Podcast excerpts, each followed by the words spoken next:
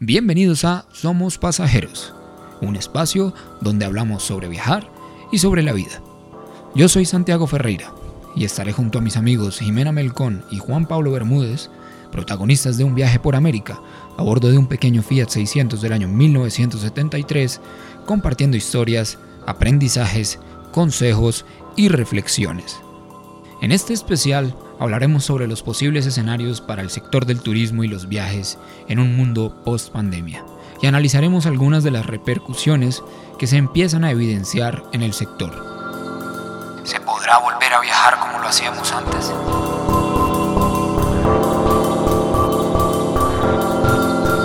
Esto es Somos Pasajeros.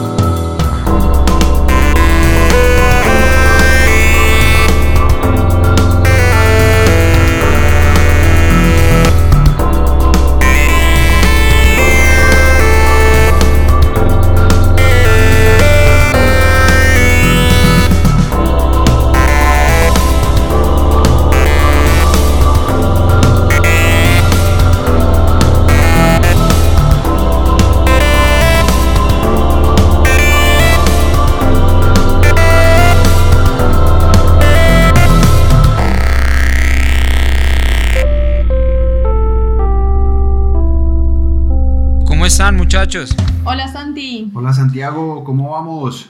Muy bien, ¿ustedes qué tal esta semana? Muy bien, ya con ganas de, salir a algún lugar, de pasear, ¿no? Un poco Sí, sí. Sí, sí, total. Acá al menos ya empezó la, temporada de lluvias, entonces no dan muchas ah, ganas de salir. Menos mal, menos mal. Sí, sí, sí, sí. Acá también el invierno empieza a llegar, entonces el clima está, está cambiando, ya se está volviendo más frío. Pero bueno, con ganas de, de salir. Sí, bueno, pues aprovechemos, eh, aprovechemos que tenemos hoy la oportunidad de, de sentarnos a debatir un poco como habíamos mencionado la semana pasada, pues ponernos a hablar realmente de toda esta situación y cómo afecta, digamos, todo este sector de los viajes y el turismo y bueno, otras cosas en general del, de la vida cotidiana que teníamos hasta hace un tiempo. Así es, este escenario de la, de la pandemia que realmente es único en el mundo, eh, pues cambia todo, ¿no? Cambia toda la, la, forma en la que se venía manejando el mundo y bueno, sobre todo en el, en el punto en el que lo vamos a enfocar, que es el tema de los viajes y que nos afecta a todos, pues vamos a, a ver un poco qué es lo que venía sucediendo y también ver qué es lo que va a suceder después de esto, ¿no? Cómo posiblemente se, se estructuran las cosas para, para, la gente que quiere viajar o qué va a pasar con la industria, qué va a pasar con los hoteles, eh, un poco de estadística, datos y bueno, también un poco de opinión nuestra, ¿no? Exacto, al menos, al menos echar globos como decimos acá, que es decir, bueno, qué pensamos y qué creemos que va a pasar. Así es, así es. Entonces, bueno, pues eh, vamos a empezar entonces. Eso es, no sé si, no sé si quiere arrancar usted con algunos de los datos que, que estuve investigando. Sí, eh, bueno, algo que, que, yo estuve viendo eh, respecto a todo esto de la pandemia es que hacia, antes de, de esta pandemia hay un estudio que dirigió la Escuela Nómada Digital, donde hay un cálculo que dice que hacia el 2035 eh, iban a existir más de un billón de personas trabajando con nómadas digitales. Okay. Eso obviamente era posible eh, única y exclusivamente con el mundo eh, con el que teníamos antes, o con el que tenemos todavía ahora, que es un mundo totalmente globalizado, que había hecho también algo impresionante y es que pudiéramos viajar por todas partes y viajar por el planeta, ir a cualquier rincón cosa que nunca había existido esa oportunidad en, en, la historia de la humanidad, ¿no? Sí. Entonces, eh, eso era como se venía sucediendo hasta hace unos meses donde, bueno, desde, desde marzo prácticamente estamos todos recluidos en nuestras casas. Eh, y eso, digamos que cambia absolutamente el panorama. Sí. Incluso este panorama y este, este dato de que para el 2035 van a existir un billón de personas trabajando como nómadas digitales, eh, también va a cambiar. Y esto lo menciono principalmente porque la mayoría de las personas que viajan, que tienen un estilo de vida basado en el viaje, son nómadas digitales, son personas que aprovechan las tecnologías, eh, el Internet, para crear un trabajo o tener un trabajo que les permita estar en cualquier lugar del mundo, poder viajar y al mismo tiempo poder trabajar o poder percibir ingresos. Exacto, es este, es este tipo de persona que no depende de un lugar físico, digamos, eh, para ejercer su trabajo. Exactamente, esos son los nómadas digitales, que es un concepto, digamos que reciente, que surge a través de esta revolución del, del Internet y esa, y esa revolución de la tecnología. Entonces, yo creo que pueden ahí en ese punto suceder dos, dos panoramas diferentes. Uno, o que esa previsión sí se llegue a dar, porque también se va a, digamos que, eh, digamos que ir hacia una tendencia que la gente trabaje desde casa. Mal que bien, no más digitales van a existir muchísimos, más ahora. Eh, o también puede ser que ese cálculo eh, sencillamente se caiga porque las personas que, que, normalmente estaban teniendo estos trabajos, digamos que en cualquier lugar del mundo o que podían considerarse como nómadas digitales, pues eh, digamos que ya no van a poder estar viajando como antes se estaba permitiendo, antes de la pandemia. Correcto, que, que, les toque asentarse un poco más, ¿no? Como ahora sí quedarse quietos en un solo lugar y, y, sí, asentarse en un mismo sitio. Sí, al menos por ahora, ¿no? No sabemos cuánto tiempo puede llegar a ser así, pero Correcto, un par de meses o un año tal vez puede que, que sí.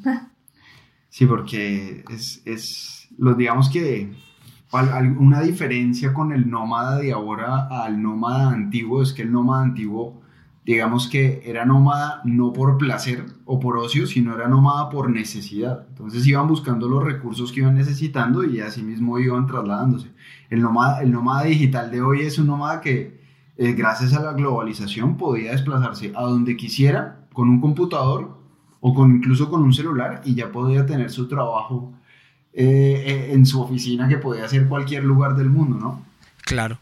De hecho, me, me, acordé cuando, cuando estuve en Teotihuacán también que le explican a uno que la cultura teotihuacana en realidad no, o sea, no es que desaparecieron de la nada, sino que en su región, en su sector, pues como que consumieron la mayoría de recursos que podían consumir y, y les tocó moverse. Entonces esa fue su razón precisamente para, para irse de ese lugar. Sí. Para abandonar la ciudad. Así que bueno, estamos en una situación muy particular porque en cierto sentido, nos toca movernos también, ¿no? Nos toca fluir un poco con esta, con esta situación y la pandemia lo cambia todo. Y además que creo que eso, hay, hay, hay un punto importante que tenemos que, que, indicar acá y es que el viaje, o sea, los viajes en general, sea cualquier, sea que sea el motivo, trabajo, turismo, lo que sea, pues es la forma más fácil de, de propagar un, un, virus de esto. Así es. Sí, de hecho fue como empezó, ¿no? Eh, en los grandes aeropuertos o, países como más transitados. Así es. Pues eh, de hecho eh, va, es uno de los sectores, si no el sector con mayor afectación a nivel mundial por esta pandemia, porque obviamente el turismo depende de que la gente se pueda mover, se pueda desplazar, pueda salir de sus casas, se pueda conocer y demás. Y para que se den una idea de los sectores afectados dentro del turismo, va, son, son variados pero están desde la aviación, los cruceros, la hotelería, la hotelería clásica o la teoría tipo Airbnb, que después vamos a hablar un poquito más de ese lado, eh, todo lo que es agencias de turismo y operadores turísticos, todo lo que son museos y, operadores culturales, que también genera muchísimo movimiento en el mundo, mm. eh, todo lo que son traductores, transportistas que, que, mueven la gente de un lugar a otro, etcétera. Eh, parques de, y entretenimiento como los parques de Disney o, Universal Studios en Orlando, eh, los vendedores, los que, los que venden cosas directamente relacionadas a, los, toda la economía informal. Ajá, toda la economía informal, exacto.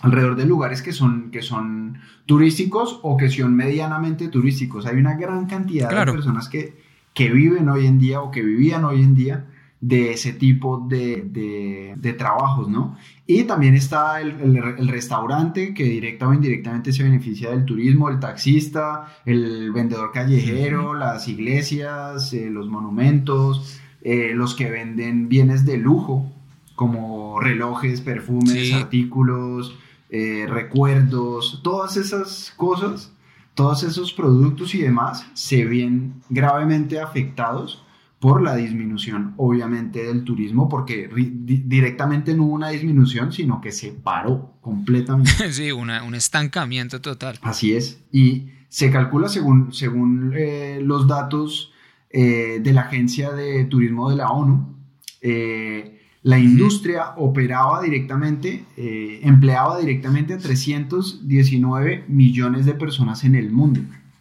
Pero... Eso es, un, eso es como un Estados Unidos entero. Es una gran cantidad de gente. Y se calcula que en total aportaba el 10.4% del PIB del, del, Producto Interno Bruto en el mundo y Mundial, que empleaba aproximadamente al 15% de la humanidad entre empleos directos y empleos de indirectos. Entonces, ¿eso qué quiere decir ahora? Que el 15% de los seres humanos hoy en día eh, no tienen fuente de ingreso directamente por estar relacionado con la industria de los viajes. Sí, Es una industria y unos datos muy, muy fuertes. Claro, sí, es mucha gente que, que, está indirecta y directamente relacionada con este sector. Sí, y de hecho, eh, para el 2019 se calcularon 1.500 millones de turistas en el, en el, solamente en el 2019, que fue digamos que un año que superó cualquier récord en turismo respecto a los años pasados. Y se esperaba eh, según la Organización Mundial de Turismo de la ONU, se esperaba un crecimiento del 4% en el turismo mundial. Ok, sí, sí. Eh, es impresionante pues, la cantidad de viajes que se iban a esperar y esto directamente hizo que se cayeran todo. Todo. Eh, hubo, hubo, una disminución, pues obviamente muy grande por la, por la situación actual, donde los países más afectados eh, o bueno, hablemos de primero de regiones más afectadas, son Europa, claro. Asia, Norteamérica, eh, Latinoamérica, África y, la parte asiática de Irán, de Como Medio Oriente. Arabia Saudita, exacto, y Medio, Oriente. Y digamos que en ese orden son la misma afectación que se va, que, que se va a tener. Claro. Eh, es aproximadamente, Europa va a ser digamos que el, mayor afectado, porque en Europa, Europa se llevaba aproximadamente el 54% del turismo global. Increíble, ¿no? Impresionante. Dentro de Europa, eh, España y Francia, siendo Francia el país más turístico del mundo, el más visitado del mundo, sí, wow. es el país que más va a sufrir. Y la ciudad más visitada del mundo es París. Hmm. Entonces, que, eso es un punto importante, ¿no? Que es el, perdón, los atractivos turísticos en, de arquitectónicos, de monumentos y todo eso se convierten en un, en un imán del turismo muy, muy grande. Así es. Por ejemplo, el Museo de Louvre, el Museo de Louvre en, en, París, no sé si lo estoy pronunciando bien, mi francés no es muy, no es muy desarrollado, pero, por ejemplo, este museo es el museo más visitado del planeta y solo en el 2019 recibió 9.6 millones de personas. Buah. Algo que obviamente ya no existe. Sí. Y, y, todos estos lugares, todos estos museos y demás, obviamente dependen de la afluencia de personas, sobre todo de turistas, para mantenerse vivos. Entonces, todas estas cosas se van a sentir muy fuertemente, no solamente en estos países que son los más eh, visitados turísticamente, sino eh, también, digamos, en otras regiones donde siempre va a haber alguna ciudad, ciudad o pueblito donde la gente claro. del turismo, ¿no? Pero sí, serán los más afectados Francia, España, Estados Unidos, China, Italia, Turquía, México, Alemania, Tailandia e Inglaterra. Esos son los países más turísticos del, del mundo. Ahora, ahora que menciona lo del tema de los pueblitos, me imagino que todo el tema de artesanías locales y todo eso se va a ver súper afectado, porque bueno, finalmente el que compra artesanías, yo creo que en proporción es mucho más grande el extranjero que el local. Claro, incluso ya que lo, ya que lo menciona, hay algo que las artesanías, es, es, es, por ejemplo en países como en México, como en Guatemala, hay mucha población indígena que sobrevive a punta de artesanías, de la venta y elaboración de artesanías. Total. Entonces, esto pone en una situación de vulnerabilidad, no solamente a esos países, digamos que industrializados o que ya habían desarrollados, sino también a comunidades muy vulnerables como son las comunidades indígenas de México, por ejemplo, de Guatemala, que muchas viven de, de este tipo de cosas. Entonces, si la gente no tiene para viajar y si la gente no tiene para invertir, pues es una situación de supervivencia para mucha más gente que ese 15% que, que dan las estadísticas que viven del, del, turismo. Esto es una bola de nieve gigante, es enorme. Así que, así que bueno, eh, eso, es como para ver un poco los impactos. Cifras, digamos. Porque, por ejemplo, China es el país que más turistas al año eh, exporta, por así, por así decirlo. Ah, vale, vale. En el 2018 se contabilizaron casi 150 millones de viajes al extranjero por desde China. Desde China. Y además los chinos son los que más compran. Exacto, sí, uno, uno siempre ve los grupitos en, en cualquier lugar. Ajá, son los que son los que más son los que más están ahí, los son los que más están comprando y, y bueno, eso también tiene el hecho de que el virus se haya generado en China también va a ser... Una repercusión grande, claro. Va, va, va, va, a tener una repercusión grande sobre el turismo chino, no, no solamente como región, sino como los, los, los, turistas chinos en el extranjero. Entonces, No, y no solo eso, y la, y la percepción del turista chino. Así es, así es. En otros lugares. Así que bueno, esos son algunos de los, de los datos iniciales como para, para darnos cuenta. Yo creo que esos datos iniciales nos, nos ponen, digamos, al frente un tema, un tema muy importante que es, porque eso, eso lo que indica es que somos muchas personas con interés de viajar y muchas personas viajando y bueno, naturalmente muchísimas personas en el mundo, pero, pero es toda esa perspectiva de, que, de que estamos haciendo un turismo muy, muy canibalista, por decirlo de alguna forma, ¿no? Sí, eso es, eso es totalmente cierto. Eh, pese a que el turismo es una herramienta, digamos que, que el viajar, no hablemos más, más allá del turismo, el viajar es una, es una herramienta naturalmente apegada al ser humano y es, y es, y es una forma en la que podemos desestresarnos, cambiar de la rutina, etc. También el hecho de que la globalización nos ha permitido como, como seres humanos eh, viajar tanto y poder estar en cualquier lugar de la Tierra y todo, eh, y el crecimiento económico que han tenido las ciudades, las, los habitantes, las personas, etcétera, ha hecho también que eh, los recursos y los lugares se hayan visto también muy afectados por, por el mismo turismo, ¿no? Y nosotros directamente lo vimos en, en, Bacalar, ¿no, Jime? Eh, cómo el turismo estaba, estaba afectando la región. Eh, no sé si, si, usted ha oído de los... Hay, unos, hay unos organismos vivos que se llaman los estromatolitos, que solamente están en dos regiones del planeta. Y los estromatolitos son, son uno... Es que son, son difíciles de explicar, son, son algo así como una roca. Vale, vale. Pero es una roca viva, son microorganismos que se han fusionado como en una roca, pero son eh, muy frágiles. Y la gente al no saber de ellos normalmente están en regiones eh, de lagunas o regiones acuáticas están en Australia y en una zona que se llama Bacalar en México. Ok.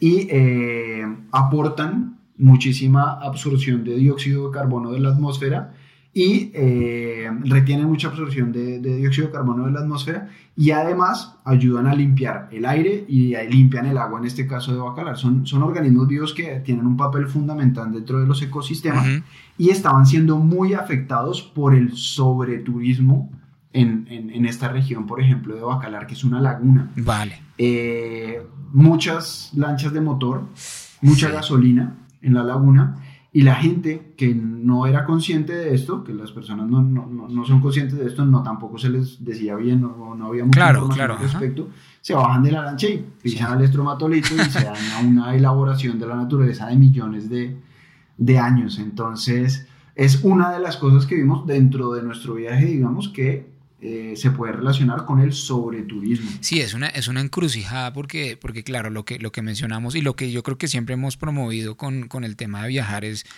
que, que, viajar rompe fronteras y rompe estereotipos y es una forma de llenarse de cultura, de, de bueno, y, de, paisajes y todo, pero tenemos con este también, nos enfrentamos a esto que es que pues no somos los únicos viajando y somos muchos queriendo viajar y muchos haciendo turismo, bueno, inconsciente, que es que es este, este formato de turismo que estamos mencionando en este, en este caso en particular. Sí.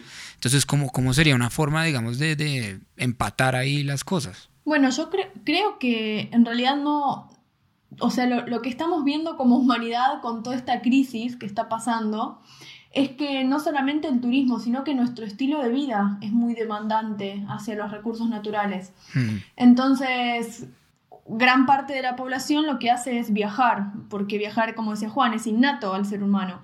Entonces, si nuestro estilo de vida es destructivo, cuando tenemos un momento de viaje o de turistear o de, lo que sea o de vacaciones, vamos a seguir llevando ese mismo estilo de vida. Entonces, es cierto. Lo, que creo que es importante es que, esta cuarentena que nos tiene hace un mes a todos medios que encerrados y, y con más tiempo tal vez de pensar o de estar con nosotros mismos es preguntarnos desde nuestro lugar cómo podemos cambiar esos hábitos. Entonces, por ejemplo, hay gente, mucha gente, incluidos nosotros, que a veces nos ponemos contentos ahora con esto de ver las publicaciones de, no sé, los animales que empiezan a salir a la ciudad, ¿no? O de lugares que... A retomar. Exacto, a retomar la vida y vemos que, no sé, los ríos tal vez de Venecia, las, eh, los canales de Venecia se limpian y, y todo eso obviamente es muy lindo, pero no puede quedar simplemente ahí porque no podemos esperar que la crisis salve el planeta, ¿verdad? cierto, o sea, es como sí, todo muy lindo, termina la crisis y el mundo tiene que volver a, rodar. Entonces, ¿cómo hacer para que nuestra vuelta a la vida, al trabajo, al trajín del día a día y todo sea menos destructivo de lo que era? Sí, y yo creo que ese, es uno de los dos escenarios que, puede, puede, pasar post, post pandemia, que es uno... Eh, vuelven, vuelven a aprender la fábrica y vuelven a aprender las máquinas y todo el mundo va a tratar de, digamos, producir todo lo que no se produjo ahorita y olvídese de cualquier reflexión o realmente eh, hacemos un cambio estructural, porque esto es, sí, fundamental. Sí, si no hay un cambio de conciencia, lamentablemente el mundo va a volver a funcionar de la misma manera. Y el cambio de conciencia creo que lo tenemos que hacer cada uno desde nuestro lugar, por más humilde y diminuto que parezca, eh, con, cositas mínimas, ¿no? De intentar ir cambiando nuestro día a día para que eso después se vaya repercutiendo en el resto de las actividades a nivel global. Ahorita, justamente que hablando de este tema, me acordé eh, esta mañana estaba oyendo otro podcast que es de National Geographic que se llama Overheard, por ahí recomendado para los que lo quieran oír. Eh, y me hace pensar un poco este ejemplo que ellos ponían sobre esto que tú estás diciendo, eh, digamos, cambiar la mentalidad propia. que, que me, el ejemplo es, es que en, en, una, en la Amazonía, en Perú, en un, en un sitio que se llama Puerto Alegría, eh, había una, una, una, especie de turismo que era pues visitar naturaleza salvaje, o sea, especies que tenían cautivas en, en jaulitas para que la gente fuera y se tomara foticos. Entonces, eh, digamos que la iniciativa que hubo es, pues bueno, llevaron al ejército, liberaron los animales, ta, ta, ta, y eh, no dejaron las cosas ahí, sino que trataron de que la comunidad, que era una comunidad indígena que vivía ahí toda la vida, Entiendo. Sí, entienda y, como que cambie el chip y entonces lo que hicieron fue hacer como un museo de su artesanía y de sus costumbres, clases de cocina típica de ellos, en fin. Y digamos que todo sonaba muy, muy bien, muy, muy bonito en, en teoría, pero luego se dieron cuenta que es que toda la hotelería, la hotelería que había alrededor de la zona, empezó a llevar y a canalizar a todos los turistas a otros puntos ilegales donde también, más adentro del Amazonas, donde también tenían a los animales en cautiverio. Entonces, pues sí, la relación que hago acá es como que no basta, no basta solo con que uno cambie la mentalidad porque siempre, siempre va, a estar, el, como decimos acá en Colombia, el avispado que quiere hacer lo que, lo que tú hacías antes. Claro, el tema es que sin, es como yo digo, qué sé yo, sin compradores no hay productos. Sí. Entonces, si, si ese turismo eh, se vuelve más consciente, ya no va a haber gente que quiera ir a pagar un safari de cacería África, por ejemplo. O sea, eh, eh, que cada vez, por suerte, a pesar de que sigue existiendo, el tema de la, de la casa ilegal y todo eso está siendo cada vez como más difícil, sí, la gente como que reacciona más ante eso. Pero hay muchas cosas de las que no, hay muchas cosas mm, que, se siguen descuidando mucho y, entonces depende de, nosotros, ¿no? De, de, cómo cada uno quiere salir de esto y lo que querés lograr en tu vida y eso como dispararlo en el resto de las actividades. Sí, sí, sí, es cierto. Yo, por ejemplo, en ese, en ese, en ese sentido, eh, una de las cosas que yo creo que va a suceder en el tema ambiental y en el tema específicamente pues acá de los animales es que probablemente eh, el tráfico de fauna silvestre vaya a disminuir. Eh, específicamente porque pues este, este, este virus, el COVID-19, eh, fue transmitido de animal a hombres, es decir, es una, es una enfermedad zoonótica. Y eso muchas veces se da es por esa, por esa intervención del ser humano en, los, en, los ámbitos de la fauna silvestre. Entonces, eh, si bien la gente va, a tener un poco más de consideración, puede que no sea, no sea incluso por los animales, sino por su propia salud. Por su propio bienestar. Es muy probable que, exacto, que empiece a disminuir, digamos que ese tráfico de fauna silvestre, que en este momento está pausado, que eso es algo también muy bueno porque le da la oportunidad a los animales silvestres de resurgir un poco porque estamos pues en una en, una carrera, digamos que de destrucción, o veníamos en una carrera de destrucción pues muy, muy grande frente a los ecosistemas. Entonces, al ser una enfermedad que nace de esa, precisamente de, de, de ese, de esa sobreexplotación y demás, eh, puede que empiece a, generar un poco de conciencia de la misma situación para decir, oiga, no, tal vez por mi propia salud no lo vuelvo a hacer, ¿no? Y sobre todo en China, que es un país que tiene esa, característica, ¿sí? Sí, eso es muy importante y, me, hace pensar también que todas esas, digamos, que, al fin y al cabo son oportunidades, es decir, tenemos la oportunidad de no, no hacer turismo de, naturaleza salvaje en cautiverio, tenemos la oportunidad de no hacer muchas cosas. Eh, aprovechando la situación, pues tienen ese doble filo, ¿no? Por ejemplo, también haciendo la investigación para, de los datos y de las cifras para este, para este capítulo, encontré uno que decía que mm, la caza ilegal en, en, África seguramente proyectaban que iba a aumentar mucho a raíz de esto, porque justamente las, las comunidades y los, y los guardaparques que tienen para, para, proteger la naturaleza salvaje, pues ya no les van a poder pagar porque ese, los sueldos de esa persona venían del, turismo. Entonces, sí, es, una locura. Es, una situación, es una situación complicada. Yo veo que, que este, este, por ejemplo, en términos de, de fauna salvaje y demás, yo creo que se va a recomponer en el sentido en que no solamente las personas vayan haciendo conscientes, porque como bien usted decía hace un rato, hay muchas personas que no les importa y que simplemente van a seguirlo haciendo a pesar de lo que sea. Eh, esto tiene que ir acompañado de políticas gubernamentales. Y en este sentido, la humanidad de, deberíamos aprender con este tipo de cosas como, el, como esta pandemia, eh, de no permitir, por, por ejemplo, el, el, tráfico de fauna silvestre y ser realmente restrictivos y, y, muy severos hmm. con, el, con este tráfico, para, no solamente para no generar nuevas pandemias en el futuro, eh, sino para realmente darnos cuenta que afectar a nuestro entorno de esa manera es afectarnos a nosotros sí, Y en cierto sentido, obligar a las personas a que si se meten en estas, en estas cuestiones, pues tienen... tienen Hay una repercusión grande. Ajá, entonces, por ejemplo, China, eh, que, que, pues es muy, muy conocida, digamos, por, eh, por mover, digamos, mucho esto del tráfico de, de fauna silvestre para comer o, para, o, como espectáculo y demás, China eh, anunció que iba a prohibir como tal, legalmente, iba a prohibir el tráfico de fauna silvestre. Claro, eso, es una muy buena noticia.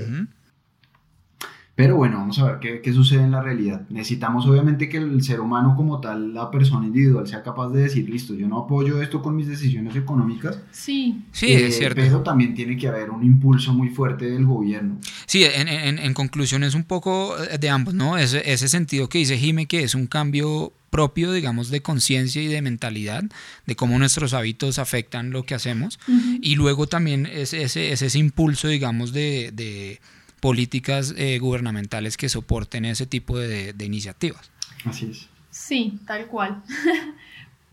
sí, ahora, esto todo que es, sí, esto todo que estamos hablando es como la utopía magnífica. es como, a veces tenemos que como ponernos en, va, no sé, yo siento a veces que por eso es un pensamiento muy duro, ¿no? Pero es la realidad, o sea, si, si nosotros esperamos que, que, desde los gobiernos o desde los altos mandos eh, intenten mejorar la situación realmente, o sea, con fundamentos reales, no simplemente para salvar, por decir, su bolsillo o ciertos intereses personales, eso no va a pasar. O sea, a Donald Trump le importa muy poco que, no sé, que se extinga el elefante, por decir un ejemplo, ¿no? O sea, Entonces, eh, Donald Trump no se va a poner a buscar una ley que, que o, a generar una ley que proteja a ese animal.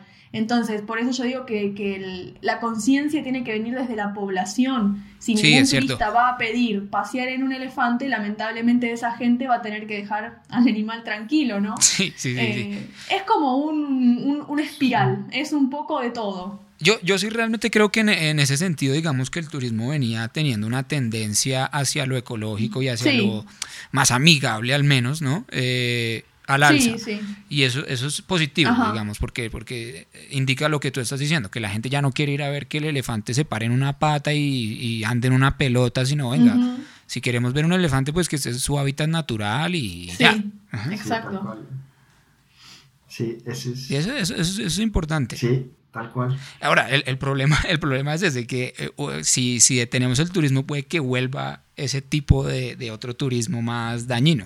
Sí, sin embargo yo creo que si bien estas, este tipo de turismo se había formado también por, un, por, una, capa, una sobrecapacidad que se venía teniendo de la, de la población para viajar, eh, con esta afectación, digamos que se afecta a la economía en todos los niveles. Entonces, yo una de las cosas que creo que va a suceder es que los viajes de las personas va a ser mucho más un, periodo de transición a, viajes mucho más cortos, mucho más en el, en el, en el lugar donde habitan, eh, en el caso de recuperarse su propia economía, ¿no? Porque también pues, eso puede tomarse un buen tiempo mientras la gente puede tomar el dinero para, no sé, por decir algo, poderse a gastar en el viaje en, a, la playa, en, elefante o en, el, ese tipo de cosas que en realidad son un lujo, entre comillas, ¿no? Hmm.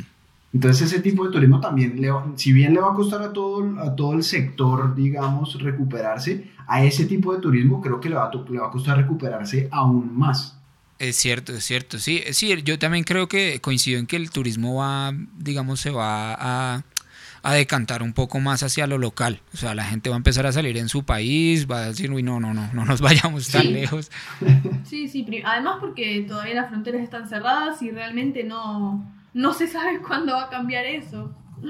No, y por el miedo, o sea, lo que, lo que hablábamos incluso esta mañana también antes de, grabar es que la gente ya tiene la perspectiva de que no sabe en qué momento cambia todo de un momento para otro, entonces, ¿qué tal yo en un viaje por allá, en un sitio bien lejos y, de un día para otro me dejan atrapado acá? Claro, sí, ya como que puede haber un poquito más de miedo.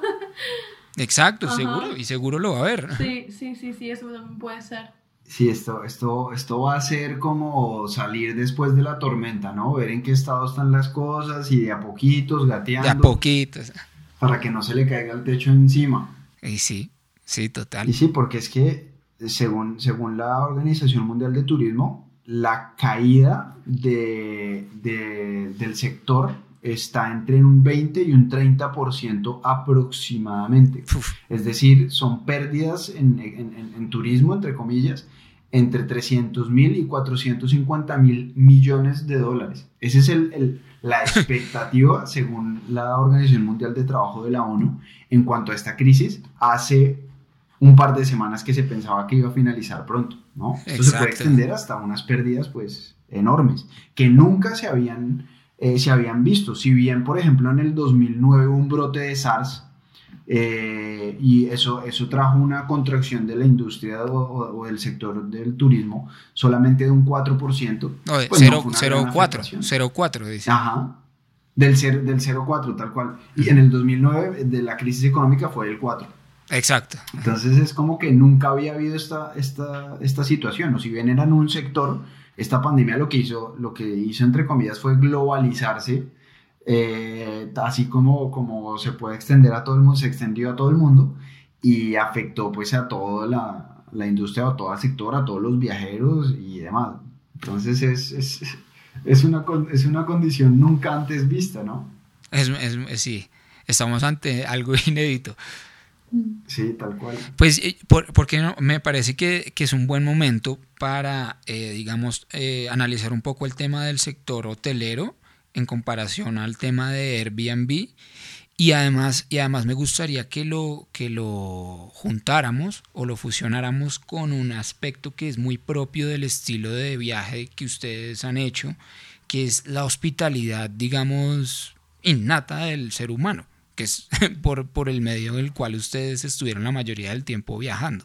Ajá. Entonces, como si comparamos esas tres, esas tres vertientes. Bueno, pues, bueno, Airbnb está, está sufriendo una caída muy, muy fuerte. Llegó a estar valorada este año en 50 mil millones de dólares. Sí. Eh, por ejemplo, en España alcanzó a existir más de 300 mil propiedades en Airbnb.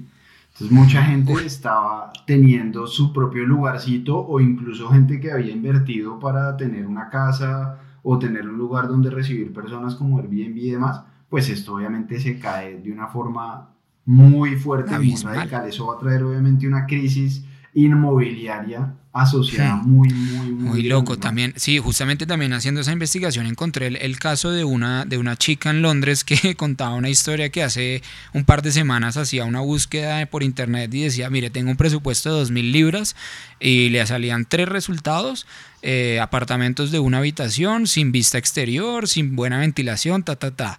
Hoy en día, cuando la gente se asustó y sacó todas sus propiedades de Airbnb hacia un modelo de contrato más prolongado, por las mismas 2.000 libras encuentra apartamentos de tres habitaciones con la mejor vista, los mejores parques. Eh, entonces sí, es, es, es, un, es una realidad. Ahora, ahora yo creo que todo este turismo, toda esta oferta, perdón, que había surgido de Airbnb y demás, eh, se, se va a trasladar prácticamente a a intentar todos o el que más pueda con ofertas de precio y demás a, lograr eh, arriendos a largo plazo, ¿no? Que también va a ser una situación complicada porque es que la oferta es mucho más grande que la demanda. Entonces, cuando eso sucede, los precios de los arriendos y demás en todo el mundo se van a venir a, abajo. ¿Qué es, lo que, es lo que pasó justamente ayer con, con el precio del barril del petróleo? Que, es, que estaban números negativos la gente estaba pagando por deshacerse de los barriles, ya no hay donde guardar petróleo. bueno, acá sigue aumentando el petróleo. Increíblemente.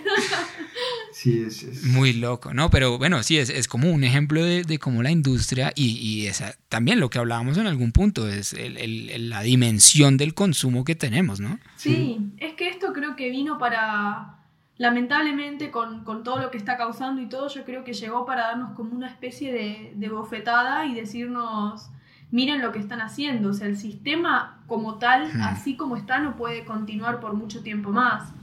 Hmm, He sido testigo de familiares o amigos que tienen empresas medianas o empresas bien, digamos que ya trabajando hace varios años y con sus empleados y todo, y un mes de estar paradas eh, prácticamente las dejan la quiebra. Entonces, sí.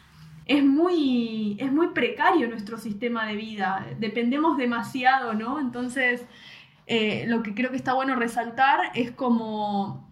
No creo que vaya a haber un cambio de un momento al otro, porque eso es como medio utópico, pero sí empezar a, buscar todo esto de, de la autosustentabilidad, ¿no? de que por ahí yo creo que el camino puede ir como que abriéndose, más ahora que, uno se despierta y se da cuenta de lo necesaria que es. Y de lo vulnerables que, que somos en realidad, ¿no?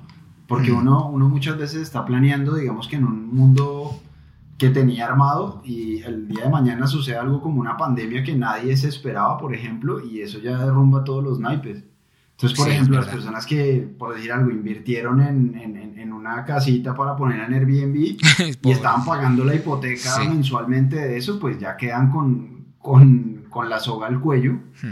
y, y, cambia totalmente la, la, situación. Hay que, hay que, hay que reconstruirse como, como humanidad y creo que, como dice Jim, es una grandiosa oportunidad de hacer las cosas bien en este momento. Ya veníamos en una carrera contra el planeta, que es el lugar que nos permite la vida Así que eh, la carrera tiene que ser contra el reloj, pero para retribuir y reparar los ecosistemas y reparar nuestro, nuestro daño, por así decirlo, en el, en el mundo.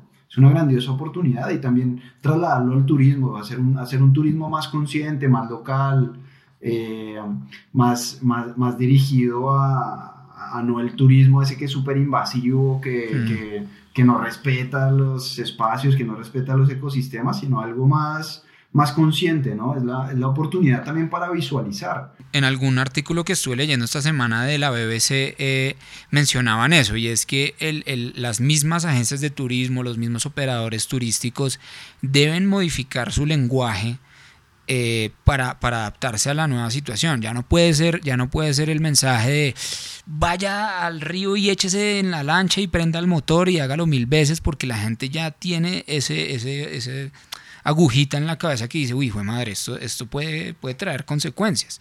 Entonces, es, es, no es solo un turismo responsable, sino un mercadeo responsable del turismo. Sí. Sí, tal cual. Y el, y el hecho, por ejemplo, de los, de los viajes largos, eso también va a cambiar mucho la, la, mentalidad del viajar largo o de lo que hablábamos antes de, de, de iniciar el podcast, que era eh, la gran contaminación que genera un viaje largo en un, en un avión, por ejemplo. Entonces, sí, sí, madre. Eh, eso, esas son cosas que también tienen que viajar, viajar, viajar también por necesidad si lo tiene que hacer un viaje largo, pero no que cada fin de semana pues me recorro 3.000 kilómetros en, en, avión porque quiero ir a tomarme una foto con, en un lugar. O, típico, o el típico turismo que muchas veces vimos con, con, con Jimmy a lo largo del viaje, que es eh, tener una lista de lugares a los que ir, pero simplemente por ir a tomarse la foto allá en vez de ir a disfrutarlos y de, de, de, hacer slow travel, que es, que es el tipo de, turismo, entre comillas, que, que es en realidad muy valeroso, que es conocer los lugares como tal, sentirlos, apreciar su comida, eh, apreciar su gente, su cultura, a solamente ir, tomarse la foto y ir al siguiente puerto, que es algo también que, que, que, que quita un poco esa sensibilidad de sentir los, los lugares, ¿no? Sí, en, en, ese sentido yo creo que uno debe, uno debe, pues no sé si la palabra es planificar, pero sí como generar más, tener más conocimiento sobre los lugares donde, donde vas a ir. O sea, si uno, si uno quiere ir a Egipto, pues no vaya para tomarse la foto en las pirámides, sino, venga, esto realmente me interesa, esta cultura, de, sus ancestros, lo que sea. O sea, tener más conocimiento de los lugares hace que el viaje sea más enriquecedor. Sí, también a eso, a que, a que se sume eso, se le, se le tiene que agregar el hecho de, de que tiene que haber como un, un, cambio, una transformación en el, en el sistema del calendario de los trabajos, porque sí. es, está bien decirlo, pero imagínate una persona que tiene 15 días al año de vacaciones. Eh, obviamente no tiene el tiempo para... sí, sí. claro, entonces tiene que irse o sí a sacarse la foto con la pirámide y volver. Eh, sí, es cierto. Así que todo esto de, hablar de un turismo responsable también yo creo que acarrea el hecho de, planificar distinto no solo un viaje, sino la vida que querés Total. Eh, atravesar. Como planear tus tiempos, tus horarios, qué tipo de trabajo querés, cómo querés organizar tu año, tus meses para para poder tener el mayor tiempo libre para viajar si es lo que te gusta o para hacer lo que, lo que quieras hacer. y, y, bueno, y como replantearse la vida, ¿viste? Ya un poquito más que, que no sé, que simplemente irse de vacaciones, como es, es un replanteo. Y creo que el, el, hecho de que estemos todos en, este, en esta cuarentena, digamos, en esa reflexión, va, va a despertar en muchas personas esa, esa inquietud y esa voluntad de decir, uy, no, espere, tengo que hacer lo que realmente me gusta y, como que lo hace desconectar un poco de ese horario de me levanto a las 7 y vuelvo a las 5 y trabajo y vengo a la casa y tal, tal, sino como que le da ese espacio para decir, uy, ¿cómo aprovechamos la vida realmente? Así es. Sí, sí, tal cual. En mi casa, sin irnos muy lejos, por ejemplo, mi papá, que trabajó toda su vida, tiene 66 años, pero trabajó toda su vida. Y creo que este es el primer mes que está tanto tiempo en su vida dentro de la casa. Sí. Entonces, eso a él le hizo abrir los ojos y ver el lugar donde vivía. Entonces de repente dice, wow, yo viví acá y mira las paredes, están redespintadas. Mm. O mira, tengo esta persiana de la cocina rota y no me entra luz en todo el día. Pero claro, como él se iba temprano y volvía tarde, esa persiana nunca la necesitó. Pero ahora que sí está como viviendo del hogar, porque eso es algo que muchas veces la gente no hace, tiene su casa como para dormir y nada más. Sí. Y, y, ahora con todo este tiempo uno empieza a replantearse cosas chiquitas, es decir, uy, no, pero mira, cómo abandoné tanto mi casa y bueno, me voy a poner a, arreglar un poco el lugar donde vivo, porque es básico, ¿no? Tener, sí, sí, sí. sentirse cómodo en el lugar donde uno vive. Y después, a partir de esas decisiones, yo creo que se van expandiendo, ¿no? Eh, como al resto de las actividades que uno haga. A replantearse. Claro, de ahí empieza, ¿viste? Es como el bichito que te pica y después de ahí empezás. Sí, tal cual. Así es. Mm. Bueno, y yo les, yo les tengo una pregunta. ¿Ustedes qué, ¿qué cree que va a pasar con los viajes ahora? más que con los viajes, ya, ya, ya, ya creemos, digamos, que lo que veníamos diciendo con los viajeros. sí, que, sí. si alguien va a continuar, probablemente son los viajeros que toman el viaje como un estilo de vida. Es cierto. Que son los viajeros que viajan por tiempo indefinido, los que andan en su combi, los que andan en su motorhome, en su casita rodante o lo que sea, este tipo de viajero que lo tiene como un estilo de vida, de los cuales conocimos bastantes en el viaje yo creo que es el tipo de viajero que va a seguir circulando. ¿Ustedes qué, ¿Ustedes qué opinan? Sí, sin duda. Y me, y me lleva un poco eh, nuevamente al tema que, que, que quería que, que, habláramos un poco y es el tema de la hospitalidad. Es, eh, esa gente, o bueno, esa gente, ustedes son parte de esa gente y, y todos podríamos serlo, es muy recursiva, es muy recursiva y, y, apela un poco siempre a ese, a ese espíritu de la hospitalidad de las personas. Tal cual. Sí, es más, ahora nosotros que estamos conectados con varias personas que no tuvieron, eh, digamos, eh, los mismos acontecimientos que nosotros, que justo por cuestiones nuestras pudimos volver a casa antes que empiece esto de la cuarentena, hay muchos viajeros que quedaron, por decir de alguna manera, varados donde estaban. Eh, algunos en una playa se enteraron que se empezaba la cuarentena y de repente... no se podían quedar y los empezaron a correr de todos lados y en ningún lado podían estar o no los dejaban cruzar de una frontera a la otra. Entonces, hay muchos casos de, gente eh, nómada que se quedó, digamos, un poco durante un tiempo vagando, medio que sin saber bien qué hacer. Y, ahí, como vos decís, empezó a surgir en muchos casos la solidaridad, ¿no? Mismo, no sé, yo he visto publicaciones de gente X que decían, me acabo de cruzar, no sé, a estos viajeros en la ruta y subí una foto, son de tal país, por favor, si alguien los ve, ayúdenlo, Qué bueno. la cuarentena en otro lado.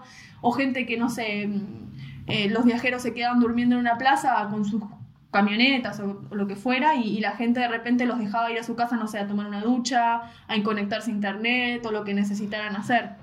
Entonces, es así, es, yo creo que el viajero, no el turista, sino más el viajero, que está más acostumbrado a rebuscárselas, ¿no? En, situaciones por ahí más incómodas. Sí, es cierto. Eh, creo que va a ser el, la persona que subsista esta, esta, crisis y, y, siga viajando, sí. Y un poquito el turismo se va a tener que ir adaptando a ese estilo también de, de viaje slow, como decía Juan. Y es un estilo de viaje que además eh, es muy económico, ¿no? No es el típico hmm, viaje gasto, que, tiene 15 días que hablábamos, exacto, que es hotel, pague no sé qué, pague lo otro, pague el turismo, pague el, el tour, etcétera, no. Este es un viaje donde tú te desplazas en tu auto, que por lo general tu auto tiene, es el mismo lugar donde puedes dormir, y está adaptado para eso, donde puedes cocinar, donde puedes, bueno, tener todo ese tipo de actividades. Y eso hace que el costo de, de, viajar sea muy económico. Sea incluso, por ejemplo, en nuestro caso, nosotros viajando con, con el FITO, a, pesar de que dependíamos de quedarnos en alguna casa o de, la hospitalidad de la gente o de acampar en algún lugar, nos, nosotros al, al salir de viaje, nosotros disminuimos por el hecho de viajar de esa manera casi un cuarto el costo de vida. Hmm. Cuando yo trabajaba en un lugar fijo y tenía una vida normal, fija y demás, yo gastaba cuatro veces más de lo que gastaba cuando estaba viajando. Sí, increíble. Y entonces eso es, hmm. eso es, eso es increíble, ¿no? Esa es una, una, una, una, de las cosas que uno dice, wow, es que se, se, puede y además es, es más económico. El viajero así de largo viaje siempre se adapta a los cambios. Ese es su, Eso es un modo de supervivencia, claro. Así es. Sí, te enseña también muchas cosas que después nosotros mismos la estamos aplicando ahora estando dentro de nuestra casa. no sé, a, a, por ejemplo, hay mucha gente que ahora está teniendo inconvenientes económicos porque no pueden trabajar o, porque de repente tienen em, reducido su salario porque las empresas no le pueden pagar. Entonces, a nosotros esto, por ejemplo, de viajar, nos ayudó mucho a, a estirar ese dinero para el que contábamos lo mayor posible. Entonces, de repente uno aprende mucho a racionalizar desde la comida hasta el uso de plata para, no sé, para servicios, entonces gastás eh, lo necesario de gas, gastás lo necesario de agua, aprendes a vivir con menos realmente, ¿no? Sí, es cierto. Y eso, quieras o no, en un momento de crisis, cuando los, eh, el recurso económico disminuye, te sirve también muchísimo. Sí, tienes una ventaja en realidad. Claro, es, es, un aprendizaje más del viaje. Y un poco para reforzar ese, ese pronóstico, digamos, de que, el, de que el tipo de viajero que va, a resurgir o a perdurar al menos después de esta situación es el que va a continuar viajando, es el hecho de que los países eh, probablemente van a tratar de recuperar esa productividad perdida con, soluciones como, bueno, medidas como las que seguramente van a poner acá en Colombia, que es reducir festivos, reducir feriados. Entonces el tiempo de la gente común que tenía el, turista común, pues se va a reducir y el tiempo de ocio se va a reducir mucho. Mm. Claro, eso va a hacer que incluso menos personas puedan viajar, al menos en el mediano y largo, y largo plazo, ¿no?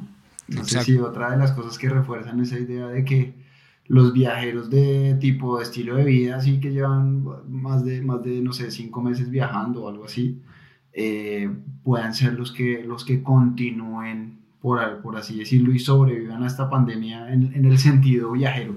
No, y a lo mejor eso, esa, esa misma población, ese mismo estilo de viaje se empieza a, replicar. La gente diciendo, bueno, yo quiero hacerlo, sí. Sí, tal vez hay mucha gente que esto le sirve como un despertar, como decir, bueno, Correcto fui empleado toda mi vida y ahora porque un mes la empresa no trabajó, no me pueden pagar, ¿a qué le estoy dedicando a mi vida? Exacto. y ahí dicen, listo, largo todo y, empiezo a, hacer lo que siempre quise, sea lo que sea, viajar o, lo que fuera. Así es. Entonces puede que todo esto sea un despertar para muchos. Ojalá, ojalá que así sea, porque se necesita. Sí, incluso, ahora, ahora que hablábamos de esto, me viene a la, me viene a la cabeza eh, después de la crisis del 2008 en Estados Unidos, eh, hubo un boom de personas que perdieron todo, que perdieron sus hogares, que perdieron sus casas y demás, y que se trasladaron a, a vivir en comunidades, pero de motorhomes. Vale. Entonces, eso que hacía que disminuyeran drásticamente sus, sus costos de vida. Eh, sus gastos y sus costos de vida. Entonces, eso es algo que yo creo que puede llegar a, a, pasar en el, de alguna manera, porque es una forma de vivir que te permite con menor dinero sobrevivir más tiempo. Entonces, puede que incluso muchos no lo hagan para viajar, sino como una, como una opción. Una, forma de vivienda. Ajá. Sí, ese es el caso, por ejemplo, de, todo, el, todo este movimiento de las tiny houses que, que digamos, está basado en eso. En, mire, se puede tener un estilo de vida cómodo, eh, con, con, las comodidades y con, lo, y con la estilo de vida que usted quiere, pero de una forma más sencilla, gastando menos, consumiendo menos energía, consumiendo menos recursos, viviendo en un espacio más reducido. Tal cual. Y, pues todo está basado en eso. Tal cual. Sí, hay, varios movimientos que yo creo que van a tomar fuerza a partir de esto. Es cierto, es cierto. Sí, que, que van a favorecer mucho. Ahora, un punto, un punto interesante que es, bueno, ¿ustedes qué opinan que irá a pasar con todo el tema de del cruce de fronteras, hablando del tema del estilo de, vida del viajero. Hoy creo que ese es el tema del que todos menos sabemos, porque, porque realmente no, viste que esto de los gobiernos es muy impredecible. Yo creo que esto va a durar un buen tiempo, no, no creo que se resuelva este año. Sí, es verdad. Eh, yo creo que tal vez a partir del próximo año el tema de las fronteras se liberen eh, y estén como más factibles para poder cruzarlas. Y después hay que ver, ¿no? Hay que estar atentos a, a, ver qué quieren con todo esto. Muchos hablan de que va a ser obligatoria una vacuna, eh, como por ejemplo la que existe por la fiebre amarilla, que en ciertos países te obligan a tenerla. Eh, después hay que ver uno si está dispuesto o no a que, a que lo vacunen. Y bueno, la verdad que son una serie de cosas que, que todavía es puro pura habladuría por demasiado que cómo van a manejarlo esto los gobiernos. Sí. Es verdad. Sí, si bien es cierto, es cierto que, pues es, digamos que algo que no se sabe, eh, es probable que se mantengan cerradas las fronteras o por lo menos muy restringidas durante, durante cierto tiempo, que igual es algo a lo cual el viajero está, digamos que, acostumbrado, entre comillas, a que cambien las cosas entonces, a fluir dentro del mismo país y poder recorrer, es que dentro del mismo país hay un universo de cosas impresionantes. Por ejemplo, en México es algo que, no sé, en, en, dos años no recorres México completo, es algo así impresionante. Sí, es algo que los mismos países tienen que aprovechar, pero es, es ese mismo equilibrio que están, que están impredecible también, que es que la gente empiece a canibalizar los mismos lugares de, de, su país. En, un ejemplo de esto es, eh, es que no me sé el nombre, pero en Colombia hace, no sé, es que fue, esto fue el año pasado, descubrieron una playa en la costa caribe que, que eh, por alguna circunstancia meteorológica o lo que fuera, el agua se veía rosada. Y entonces abrieron esta playa y en cuestión de dos meses se volvió el botadero y el basurero y sí. Qué horror. Entonces, claro, tenemos, tenemos ese peligro también que hay que saberlo, hay que saberlo manejar.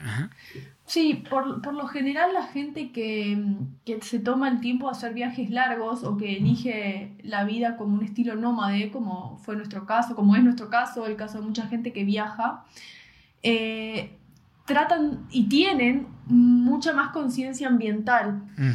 Eh, por lo general son gente que le gusta la naturaleza y por eso decide salir de las ciudades, eh, que respeta un poco más los lugares porque depende de ellos. Correcto. duermen en ellos. Entonces, si el turismo tiende a ser un poco más, más como de este estilo, de un poco más slow, la gente sí se va a preocupar por cuidar más esos espacios en, lo que va, en los que va a tener que estar más tiempo. Sí.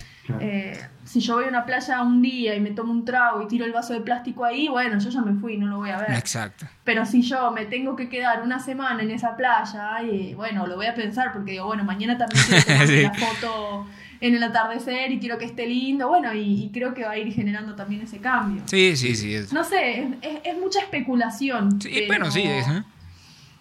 Pero bueno, pero yo creo que la persona que, que está pensando en un viaje largo ahora, que vi que hay mucha gente que sigue con la idea de salir a viajar, está muy bien, o sea, que, que, se tomen este tiempo no solo para planificar un viaje largo, sino también para ver de qué manera ellos podrían actuar en caso de que esto ocurra de nuevo sí. y que agarren un país extranjero, ¿no? Eh, ¿Qué medidas tomarías? O irte tal vez un poquito más preparado en cuanto, no sé, un seguro médico, eh, o irte con, no sé, con una, un plan de regreso en caso de que necesites hacerlo de urgencia, como mucha gente quiso volverse ahora, por ejemplo, muchos argentinos que están afuera y no, podría, no podían volver al país porque las fronteras estaban cerradas y quedaron medio que abandonados en, otros lados. Entonces, bueno, si, si, la idea de una persona ahora es a futuro viajar, como muchos de nosotros queremos seguir haciendo, me parece que este tiempo y esta experiencia nos sirve para eh, como priorizar otras cosas que antes no tomábamos tan en cuenta. Sí, y de hecho ahí puede volver a resurgir algo muy interesante que se da mucho en este tipo de slow travel o, viajar de, esta, de este como estilo de vida, que es el trueque o el intercambio, ¿no? Muchas veces las personas que viajan de esta forma tienen ciertas habilidades que desarrollan en el viaje que les sirven para seguir viajando. Entonces, por ejemplo, en nuestro caso, la fotografía y el video era una de las formas en las cuales nosotros podíamos eh, hacer videos y fotografía para restaurantes, hoteles o lo que sea, a cambio de eh, dinero puntualmente o eh, intercambiar servicios. Entonces creo que puede ser una forma también en la que se reconstruya un poco cierta economía a partir del trueque, que es una forma ancestral de, de economía, ¿no? Yo tengo algo para aportar, tú tienes algo para aportar hacemos un acuerdo y, y, y, nos, nos, damos la mano, ¿no? Eso puede ser algo muy interesante. Y que, y que en términos un poco como más abstractos, ese debería ser la finalidad del, del turismo, es su cultura a mí que me aporta y yo que le puedo dejar de mi cultura a usted, que yo estoy visitando su, su casa, entre comillas. Exacto. Así es. Sí, un intercambio cultural. Exacto. Está, mm. está hermoso ese, ese panorama. no, no, lo dejamos con un panorama feliz. Sí, pero, pero es porque empezamos y con toda la catástrofe. Sí, Es que sí, hay que, hay que sacar siempre lo, lo, bueno, ¿no? De estas, de estas cosas. No, sí, justamente digamos que ahorita ya para, para terminar, eh, yo había buscado algunas, algunas iniciativas que, que, se habían, digamos, instaurado para, para mitigar un poco la crisis y que me parecieron pues relevantes en, en, distintos sectores. Obviamente, pues digamos, el último fin y, y ojalá fuera así es pues esto que, que, acabamos de hablar y esta última conclusión que acabamos de decir, pero, pero bueno, estas son como cosas un, un poquito más puntuales y, y, y, que están ocurriendo en este momento que me parece interesante. Es por ejemplo el, el, el caso de, de, algunas comunidades de, de, dueños de Airbnb que, y esto pues me imagino que es promovido por la plataforma en términos generales y es un, un, un, estilo que se llama Hospitality Homes y es que los dueños de Airbnb que no están ocupando sus, sus inmuebles ahorita por la crisis los prestan pues para personal médico o para personal de primeras necesidades que, que quieran estar un poco más cerca de sus lugares de trabajo. Esto me pareció muy interesante. Qué bueno. Qué bueno.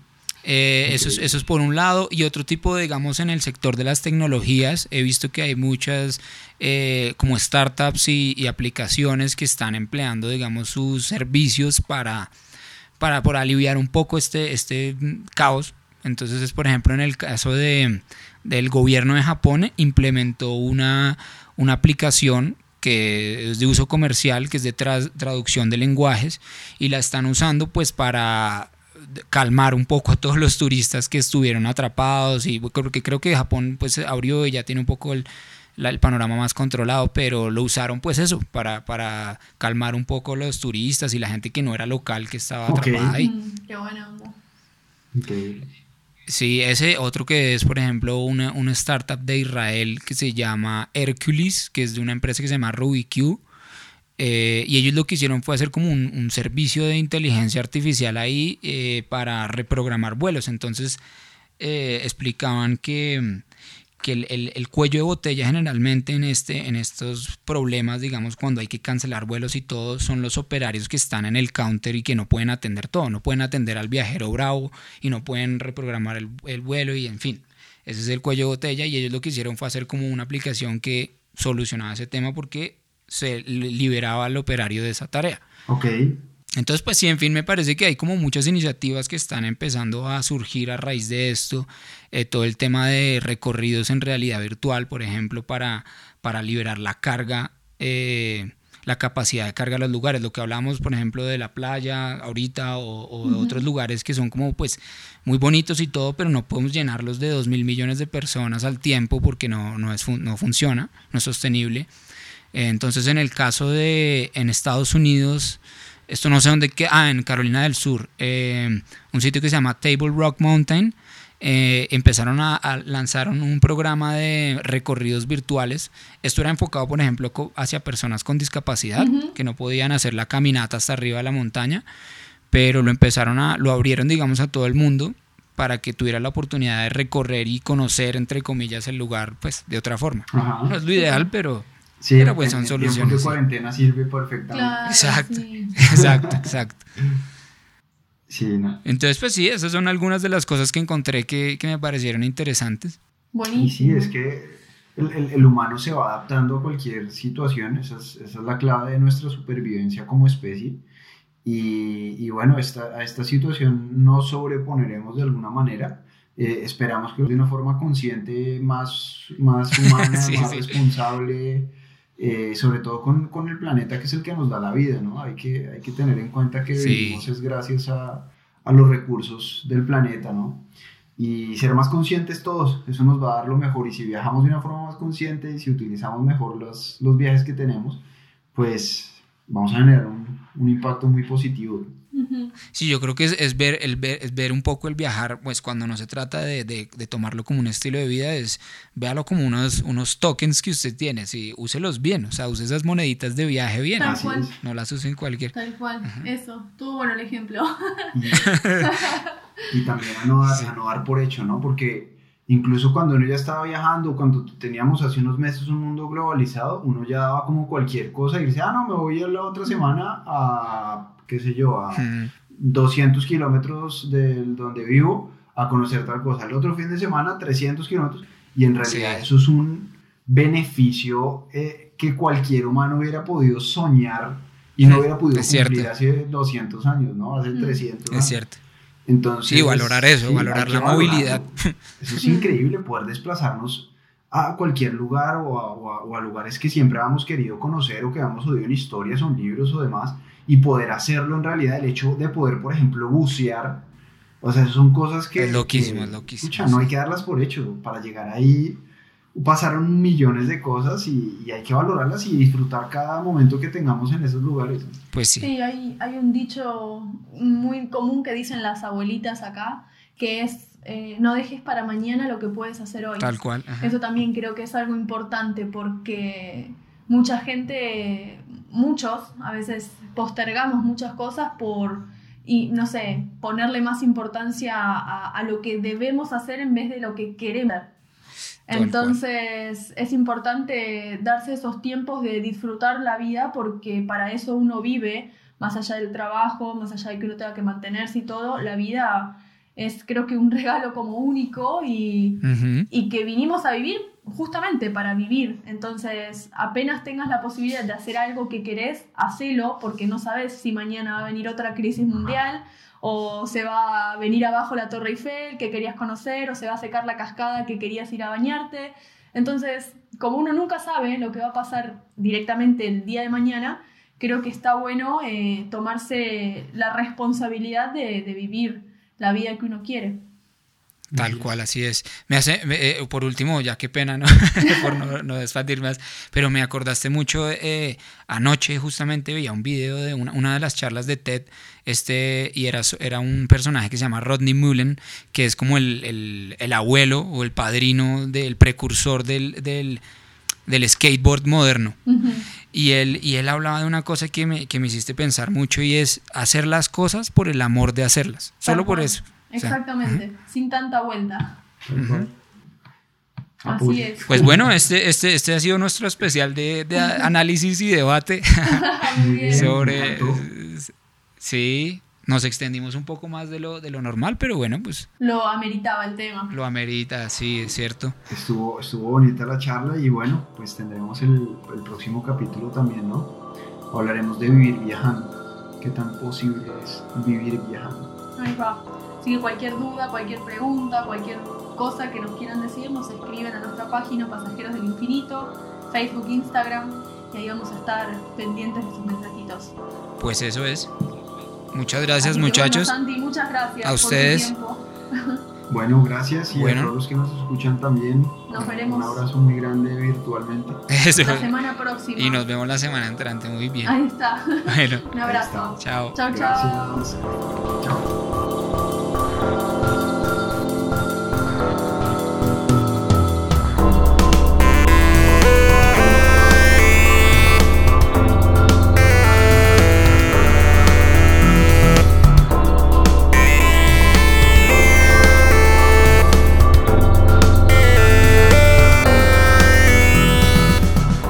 Gracias a todos por escucharnos hasta el final.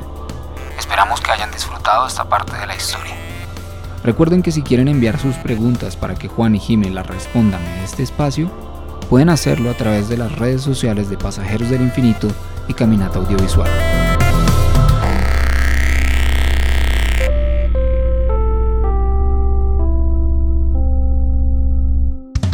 Somos Pasajeros es una producción de Pasajeros del Infinito y Caminata Audiovisual.